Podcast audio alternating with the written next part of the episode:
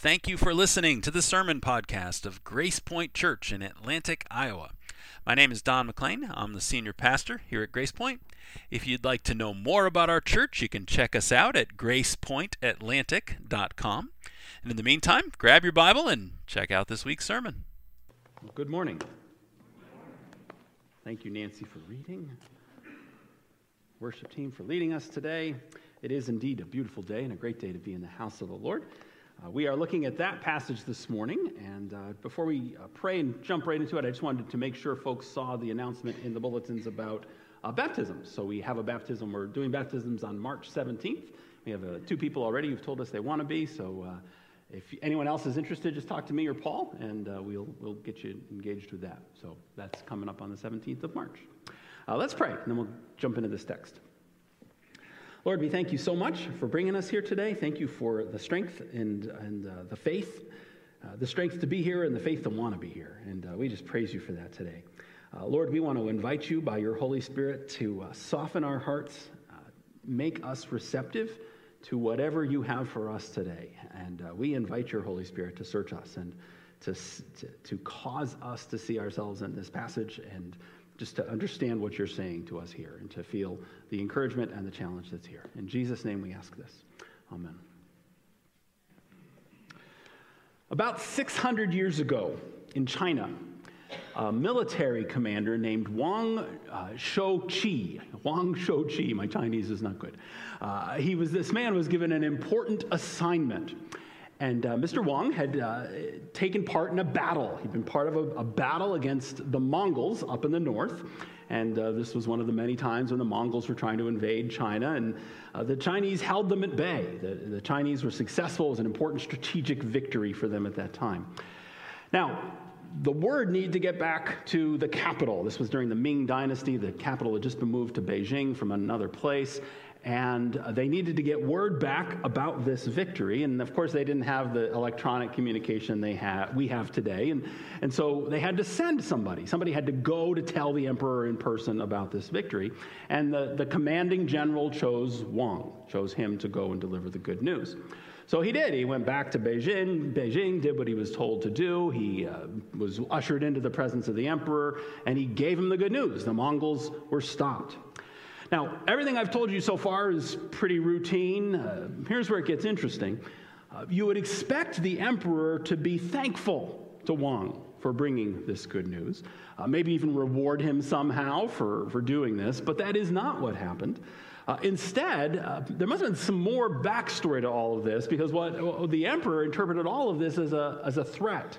Apparently, Wang was already a pretty successful military commander. He'd already had a growing popularity with the people.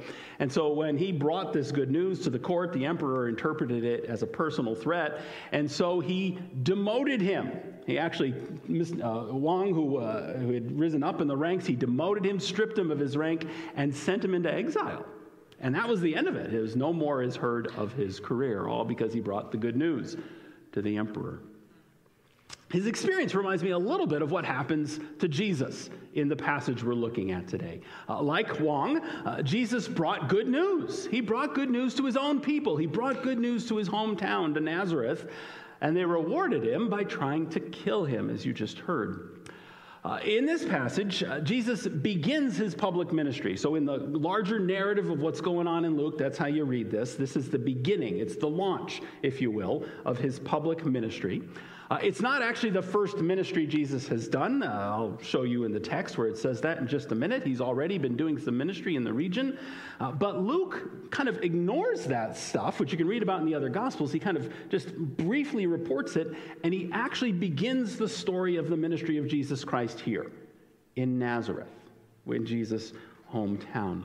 And one of the reasons Luke does this is that the events in Nazareth show us something very important. They show us why Jesus came, which is what we're going to talk about today, because this is how Jesus introduces his ministry. And here in this passage, he introduces it by announcing that he has come to proclaim good news. He has come to proclaim the good news.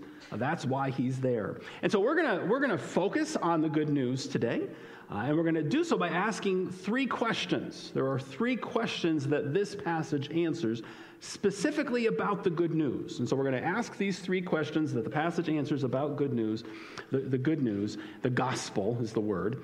And these questions are important because they tell us two things about the good news. They tell us first what the good news is, and so we're going to define it here at the outset. What is the good news that Luke is about, or what Jesus has come to bring? What is the good news? And then second important question is, how are human beings going to respond to it? And so very early in the Gospel of Luke, we're going to set this foundation. There are two ways to respond to the Gospel of Jesus, and we're going to see them both in today's passage, and then we'll see them again and again and again as the Gospel unfolds, as Luke unfolds. So three questions that are helping us understand two important things about the good news. Let's take a look at these three questions. All right, question number one. The first question is, what is it? What is the good news? And this is a great place to start because Luke starts there. What is the good news Jesus came to proclaim? The answer is that the good news is salvation through Jesus. Salvation through Jesus. That's the good news, according to this introductory sermon that we have written here. So let's pick up with our text. We'll start where Nancy started, verse 14. Jesus returned in the power of the Spirit to Galilee, and a report about him went out through all the surrounding country, and he taught in their synagogues, being glorified by all. So, last time we were in Luke, the passage immediately before was the temptation passage, and so when the temptation down in Judea ends, that's down in the southern part is actually where that happens, that wilderness desert region to the east of Jerusalem and the south of Jerusalem. After that, Jesus goes back up north. He goes back to Galilee, and he begins to preach. And Luke specifically tells us he was teaching, and his teaching was well received in that region. The text says he was glorified by all. Another translation says everyone praised him. It was going well. It was a successful launch. It was a successful start for Jesus. At this point, he decides to go home, and the Spirit leads him home. Is very much the implication here. He decides to go where he grew up. He decides to go back to the little village, and it's just a few hundred people. Nazareth was not a big place at the time, just a couple of hundred people, a few hundred people. He goes back to Nazareth where he grew up. I think maps help sometimes. I like maps, and so I'm going to put a map up here of what we're talking about. This is a close-up of just Galilee, so it's not all of Israel. If you can see the scale up there, it's just 10 miles per inch or foot or whatever it would be up on the wall. And so this is a smallish sort of a region. The thing I wanted us to see and why I put this up here is I wanted folks just to see that location of Nazareth. Nazareth is not on the lake. It's not on the Sea of Galilee. It's about 15 miles as the crow flies. Further, if you had to walk it, inland. So it's not down where all the fishing is happening and all those miracles. It's actually up in a very hilly, rugged kind of an area. That's where you find Nazareth. And so Jesus, and you can see kind of this bluish area is where the text says he was ministering, verses 14 and 15. So he makes his way to Nazareth, where he grew up. While he's there, he goes to the synagogue where he grew up. And there would have only been one. Nazareth was so small that there wouldn't have been kind of multiple synagogues like we have multiple churches in a lot of communities. He goes to the synagogue where he had gone hundreds, if not thousands of times before. Right? And so that's what we'll pick up with here in verse 16. It says, "And he came to Nazareth, where he'd been brought up. And as was his custom, he went to the synagogue on the Sabbath day, and he stood up to read. And the scroll of the prophet Isaiah was given to him." All right, got to stop there and fill in some detail so that we understand what's going on here. Because to understand what's happening here, we need to understand a little bit about a first-century synagogue service. Jesus would have been invited to read, so he doesn't kind of just jump up and say, "I'm going to read now." This was an honor, and he would have been invited by the leaders almost certainly beforehand. Maybe immediately before the service, but he would have been invited ahead of time to read. And so this is an honor. And so given that this reputation that precedes him, they would have heard about the things he'd been doing over the last several weeks. And so to honor him and also to kind of hear him out, we'll see, they invite him to read.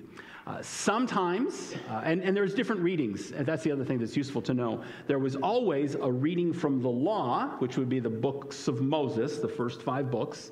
And there was always a reading from the prophets, so one of the prophetic books. And there would be some other readings and some, and when those readings were done, there was always some commentary, usually, often, by the reader, but not always. It wouldn't always have to be that way. And so there's the law, there's the prophets, there's some other readings. Jesus has been asked to do the prophets' reading that day. And that's why he's going to read from the prophets.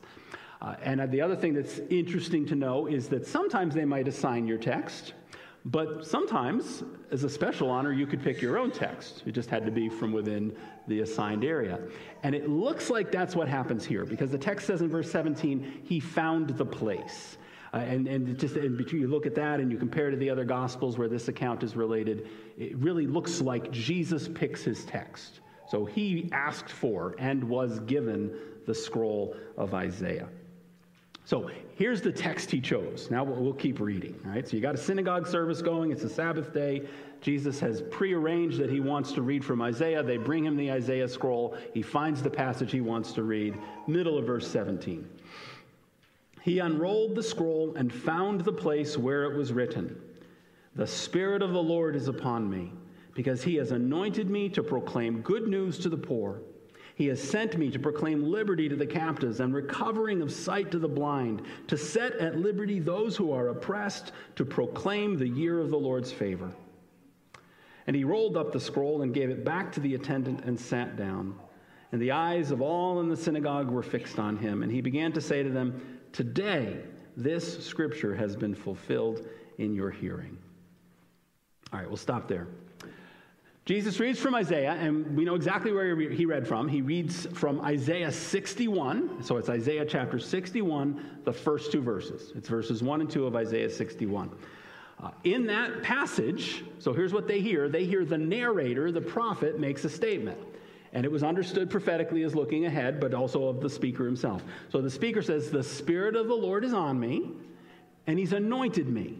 Right? The Spirit has anointed me to do something. What is it? Proclaim good news. That's the main verb in that verse, right? To proclaim or preach, some translations say. Either one is a good translation. Preach, proclaim the good news. It takes 4 words in English to say, preach the good news. In Greek, it's just one word. It's a single word in Greek. And it's, I always have a hard time getting this one out, but it's the word evangelizo. Evangelizo. The reason I tell you that is you can hear evangelism in that. That's where we get the word evangelism comes straight from. It's to evangelize is to preach the good news. That's literally what evangelize means. And so he uses this word, preach the good news. I've been sent by the Spirit to preach the good news, he says. Then the passage tells us what the good news is. You say, okay, what's the good news? Because there's all kinds of good news. It might be a soldier reporting that we won the victory, or maybe it's, low prices at the supermarket. I mean, what kind of good news are we talking about? He tells us. He goes on. The prophet does. The good news is salvation. Now, the word salvation isn't used. Instead, it's described. It's salvation. Now, remember, it's an introductory sermon. All of this will be developed as Jesus teaches and preaches in the chapters ahead. But what he describes here is salvation, freedom. It's freedom. It's freedom for the prisoners, sight for the blind, deliverance for the oppressed. Right? These are all forms of salvation. You think of them literally, they're forms of salvation. You think of them metaphorically, they're all forms of salvation. That's what you have there. So he reads this passage. It's a familiar passage. They've probably all heard this passage before. Jesus rolls up the scroll, and what happens next is huge. Right? So he takes the scroll. He gives it to the attendant. There was a person whose job it was to take care of these scrolls. He gives it to the attendant. He sits down, Luke says. That's significant because it shows he's going to teach now with authority. In the synagogue, you sit, right? We do it the exact opposite. The person we're supposed to listen to stands to show that that's the person we're supposed to listen to. In their culture, in the synagogue, the person with authority sits. And so Jesus sits down, he takes the position of authority, and he opens his mouth and he says, and they'd never heard somebody say this about this passage. He opens his mouth and he says, today, this scripture, the one I just read, has been fulfilled in your hearing. Today, this scripture has been fulfilled in your hearing, Jesus says. When he says that, everyone in the building knows what he's saying. Everyone in the synagogue knows that he's talking about himself. They get it. They're picking up what he put down, as they say. They understand that he is boldly claiming to be the fulfillment of Isaiah 61. He's claiming to be the fulfillment of Isaiah 61. And so the good news isn't just salvation. Look what he's claiming. The good news is salvation through him. The good news is salvation through Jesus. That's what he says in this introductory message here in Nazareth. He is the one who's going to bring what Isaiah described all those hundreds of years before. He's the one who's going to bring deliverance and freedom and eyes that are open and truth and forgiveness and redemption and the healing that broken people need. He's the one who's going to bring it. That was the good news. You say, what is the good news? The good news is salvation through and in Jesus. That was good news then. It's still good news now, right? It was good news for them. It's good news for us. It's good news for you and me as we watch online or sit here in this room together. It's good news. Jesus still offers salvation in all these forms for us. He's still changing. He's saving our souls and then changing our lives for the better.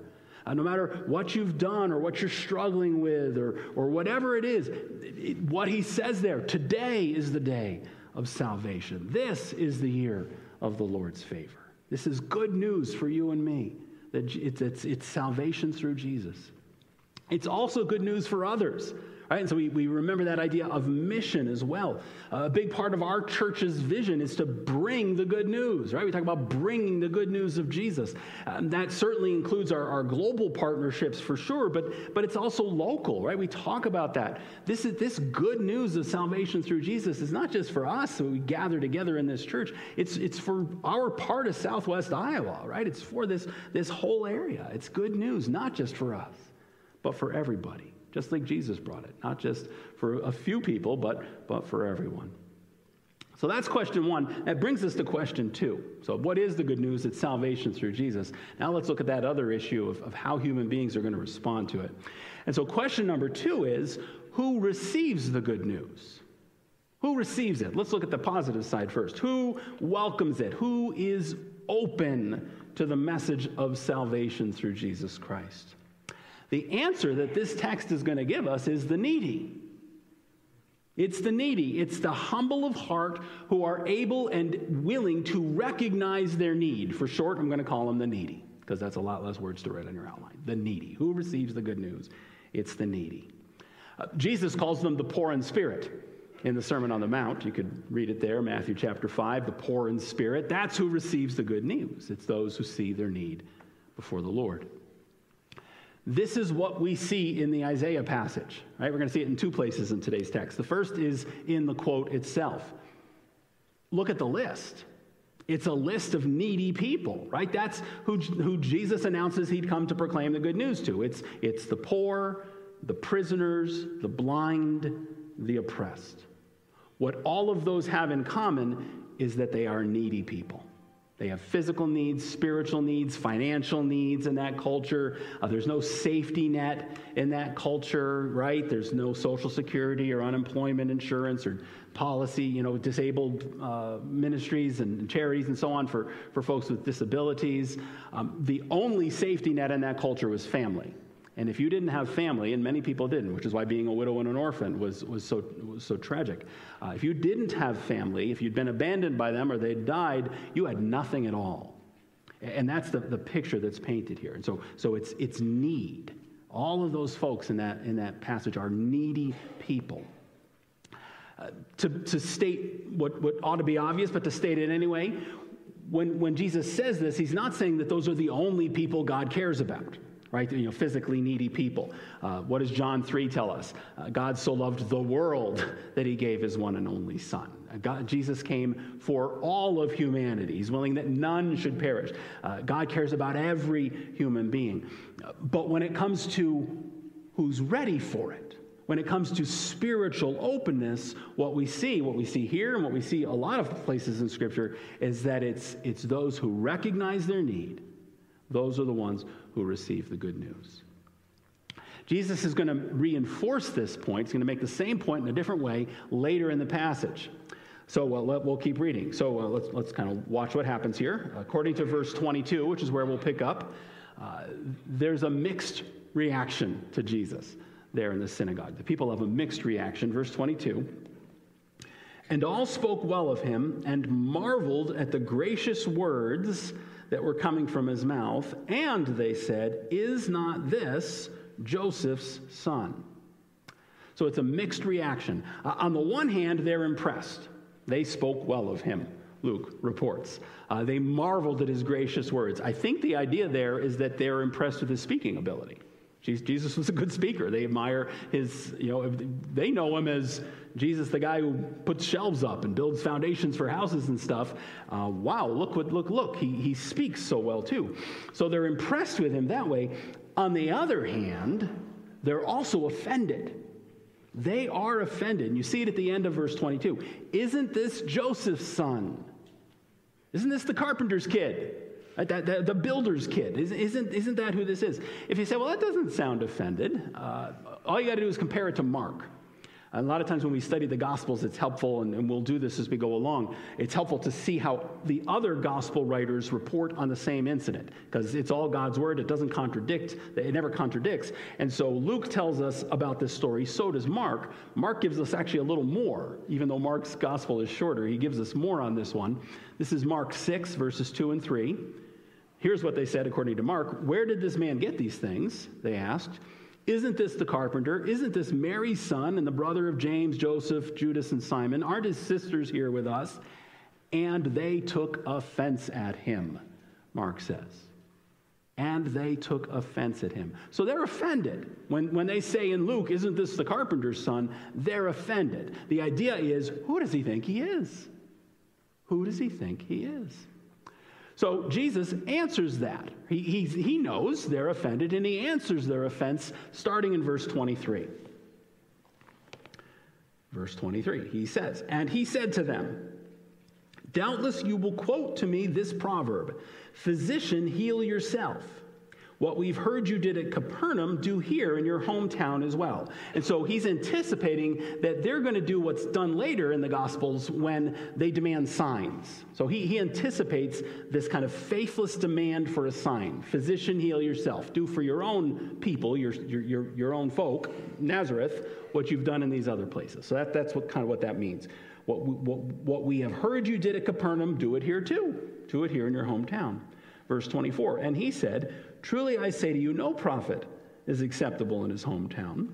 But in truth I tell you, there were many widows in Israel in the days of Elijah, when the heavens were shut up 3 years and 6 months, and a great famine came over all the land. And Elijah was sent to none of them, but only to Zarephath in the land of Sidon, to a woman who was a widow. And there were many lepers in Israel in the time of the prophet Elisha, and none of them was cleansed, but only Naaman the Syrian. We'll stop there because he stops there.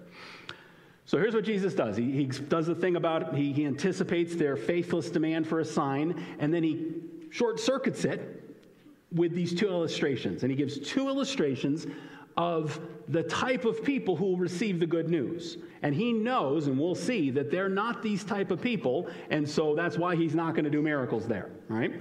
So he gives two illustrations. So we're asking the question, who receives the good news? We saw in the quote from the prophet that it's the needy. That's now reinforced here because the answer he gives is absolutely shocking to this audience. It's shocking. The first illustration he gives is the widow of Zarephath. Widow of Zarephath. You can go read her story. We're not going to read it. I'm just going to summarize it. But her story is told in 1 Kings chapter 17, verses 8 through 16. So you could go read 1 Kings chapter 17, verses 8 through 16. The key thing to know that stands out both in 1 Kings and here in the gospel, the key thing to know about this woman is that she is not Jewish. She's not a Jew. She's from Sidon. She's a Gentile. She's a Gentile woman. When Elijah met her and God sent him, God tells Elijah, if you go read 1 Kings, God tells Elijah to go to this woman. He meets her. She's gathering sticks.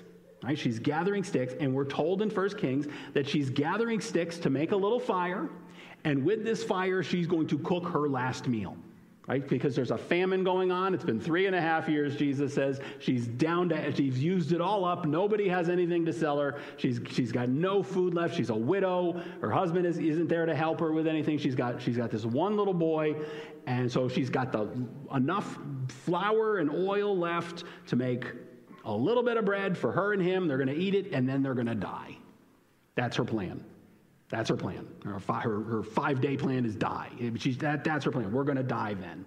However, God has another plan, and that's why he sends Elijah. God has another plan for this woman. Elijah goes to her. He meets her. She explains, I'm going to cook my last meal and die. Elijah tells her, cook that meal and give it to me. Give it to God's man. Give it to the prophet, he says. Give it to me, Elijah, he says. If you do that, and then he tells her, he says, if you do that, God is going to provide for you, right? God's going to cause, and he's going to do a miracle. He's going to cause your oil jug, it's olive oil, and your flour jar, the two basic ingredients for basic food. He's going to cause those to be full miraculously until the famine ends. And she did it. It's really amazing, right? We know how the story turned out. If we're familiar with that one, or like I said, you can go read it. But she does it. She makes her last meal, and instead of giving it to her son, she gives it to the prophet. Think about that for a second. What is it about her that would make her do that? I mean, she just met Elijah, right? I mean, she just met him. What is it about her that it makes her ready to respond that way? To give the last food she has in the middle of a famine to a stranger? And the answer is she knows she's needy. She's needy. Like I said, she doesn't have any other plan. Her plan is to die after this. She has no other solution. And so her only hope is that God's going to come through the way the prophet just said he's going to come through. As one commentator put it, her blessing was that she was desperately poor and she knew it. She was desperately poor and she knew it. Some people are desperately poor and don't know it. She's desperately poor and she knew it. She couldn't solve her own problem. She knew she couldn't. And so she leaned heavy all the way in on the Lord. Jesus makes the exact same point with a very different sort of a person, this man named Naaman. So his story is condensed. It's there at the end. The key thing with Naaman is he's also a Gentile. He's also a Gentile. That's what he and the widow have in common. Except even worse than her, he's the commander of the army that's trying to destroy Israel. He's a Syrian general, a powerful, important general. However, this general had a problem. His problem was leprosy, this incurable skin disease. And it never stops progressing, and that's what he had. And nothing else he had, his power, his influence, his troops, none of it could do anything about his leprosy. His story is told in 2 Kings chapter 5. Again, you can read it. In that chapter, it's really the first half of the chapter. The chapter tells us how this guy, Naaman, he has a servant girl who's Jewish. She's heard about the prophet. She says, go to the prophet. And he does. He goes looking for Elisha. He goes and finds Elisha, the successor to Elijah, and he sends a messenger to Elisha, and Elisha says, well, here's what you need to do. You need to go dip yourself into the Jordan River. Right? Go jump in the lake is how Naaman experiences it, because he gets mad. Naaman does not like Elisha's advice at all. You almost get the impression he's ready to start wielding some troops here. He's actually offended, and I think it's because he thinks Elisha is trying to humiliate him and embarrass him in front of his troops. And so his initial response is to be angry when Elisha gives this instruction, go dip yourself in the Jordan River. But then one of his servants, and it's very beautiful, he listens to this one of his servants, the general's servants, says to him, well, we came all this way, why not give it a try? Right? I mean, we came here thinking the prophet could help you. If this is what he says to do, why don't you do it? And Naaman, humbles himself in front of his troops, in front of the Israelites, who were at least secondhand witnesses to this. He humbles himself. He goes to the Jordan River, and it wouldn't have been, there was a little bit of a travel here. He goes to the Jordan River, he goes down into the water, and he comes up, and he's healed. God heals this leprous Gentile of his leprosy. And again, we ask the question, why did Naaman do it? Why did he give in? Why did he do this embarrassing thing that the prophet told him to do? Why does he do it? And the answer, Jesus is saying here, the answer is the same reason the widow did what she did. Naaman did it because he knew he had no other options. He'd tried everything else. He'd tried the Syrian gods. He'd tried doctors and what passed for doctors at the time. He'd tried all these other things, and none of it was working. And so he knew, yeah, I'm a powerful general, but I can't help myself on this one. I am needy before the Lord. And so he does.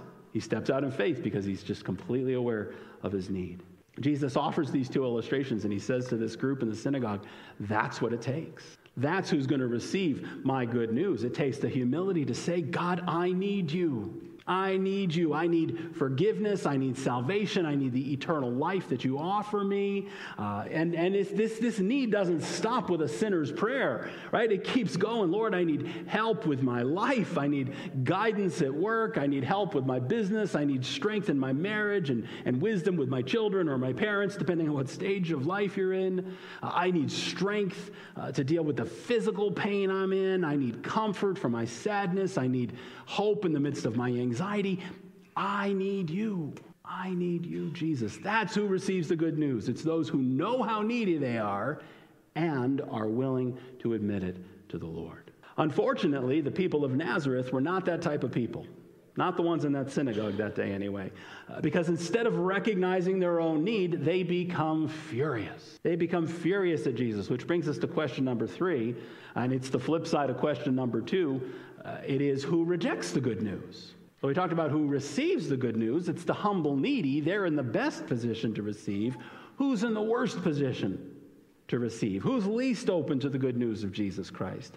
And therefore, really what we're asking is, what is there in myself, or that might be in myself, that I need to deal with? That's really what comes to the surface here. So what is it that causes people to push God away, to reject his salvation altogether, or even as converts sometimes to be resistant to his work in our lives? What is it about us that causes us to reject the good news? And the answer we see in the people of Nazareth is self-righteousness. Who rejects the good news? It's the people who think they're good enough all by themselves. That's what we see with these people. Their response to Jesus is thoroughly self-righteous. You see it, just kind of we'll recap some of the things we've already talked about. You see it in how this unfolds. So at first, they're quite attentive, right? Verse 20 says their eyes were fixed on him. They were ready to give him a hearing. I mean, again, this is a big deal, right? I mean, the hometown boys come home, and he's kind of a hero now. They're talking about him all throughout Galilee. Let's hear him out. This is kind of exciting, right? So they're ready to give him a hearing. But then he talked, and they have that mixed reaction, right? We talked about it already. On the one hand, they're impressed with him, but on the other hand, they're offended by him, right? They're impressed with his skills, but they're offended by his presumption. And again, they don't actually use these words, but I think there's a strong dose of who does he think he is hanging over this. Who does this guy think he is? Because, I mean, this idea of a prophet is not accepted in his hometown. Some of them could remember when Jesus was a little boy. I said it before, you know, I mean, a lot of our towns around here are small towns. You know, this is even smaller, right? Nazareth is, you know, 300, 400, maybe 500 people. They all know each other. Right? They remembered Jesus as a little boy playing in the streets. Many of the people in that synagogue had grown up with him, sat next to him when they were learning how to read. Some of them had probably hired him to do work for them as a carpenter. The point is they knew him personally. And so when Jesus announces, I am the fulfillment of Isaiah 61, they just can't accept it. Right? They can't bring themselves to a place where they can see that they need anything from Jesus. How can they need anything from Jesus? They know Jesus. But where it really gets bad, where you really see the self-righteousness, is in their response to the history lesson, right, or the theological history lesson. Jesus reminds them of Naaman and of the widow of Zarephath, and you you see their self-righteousness in their response, because they get what he's saying. They understand his point.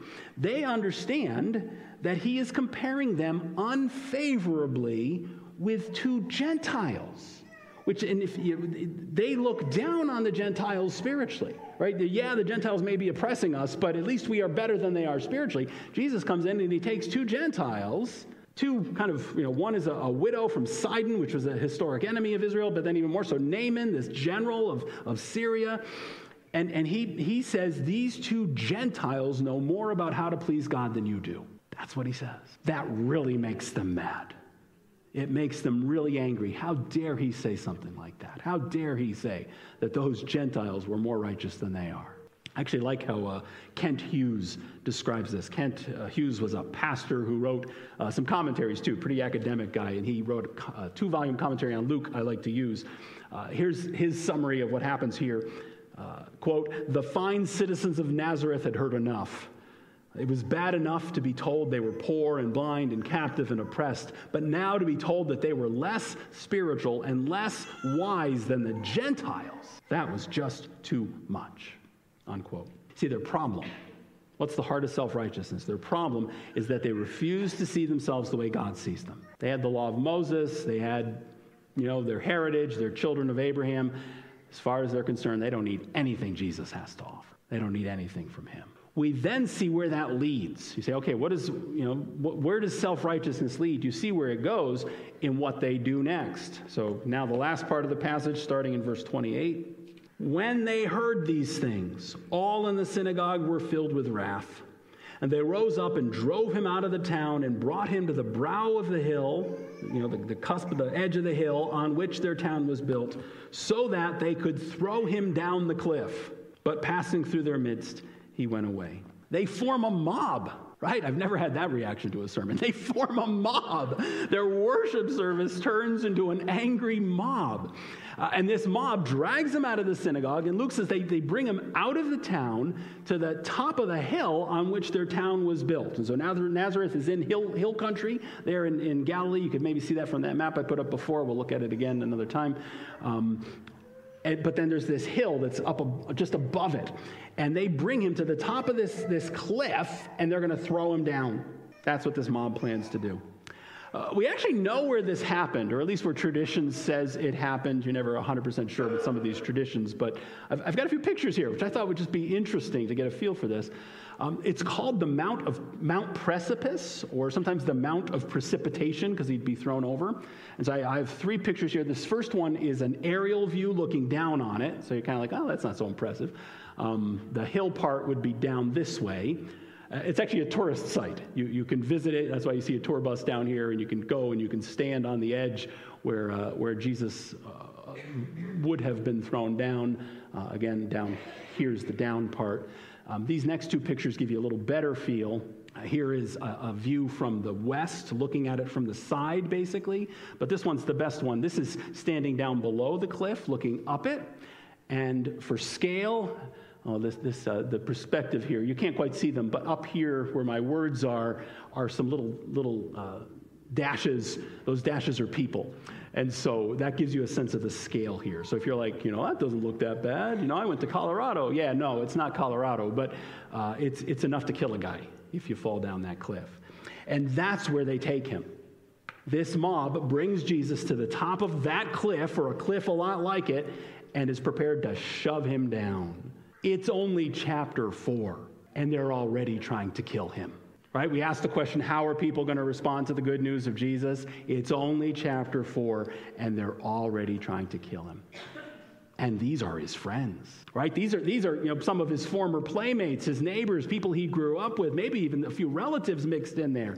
That's what self-righteousness looks like. That's where it leads to. A complete rejection of Jesus. They didn't succeed, of course. It wasn't time yet for Jesus to die. That comes much later. This is only the beginning. Instead, Luke tells us in this kind of enigmatic phrase, he passed through their midst and went away. Passing through their midst, he went away.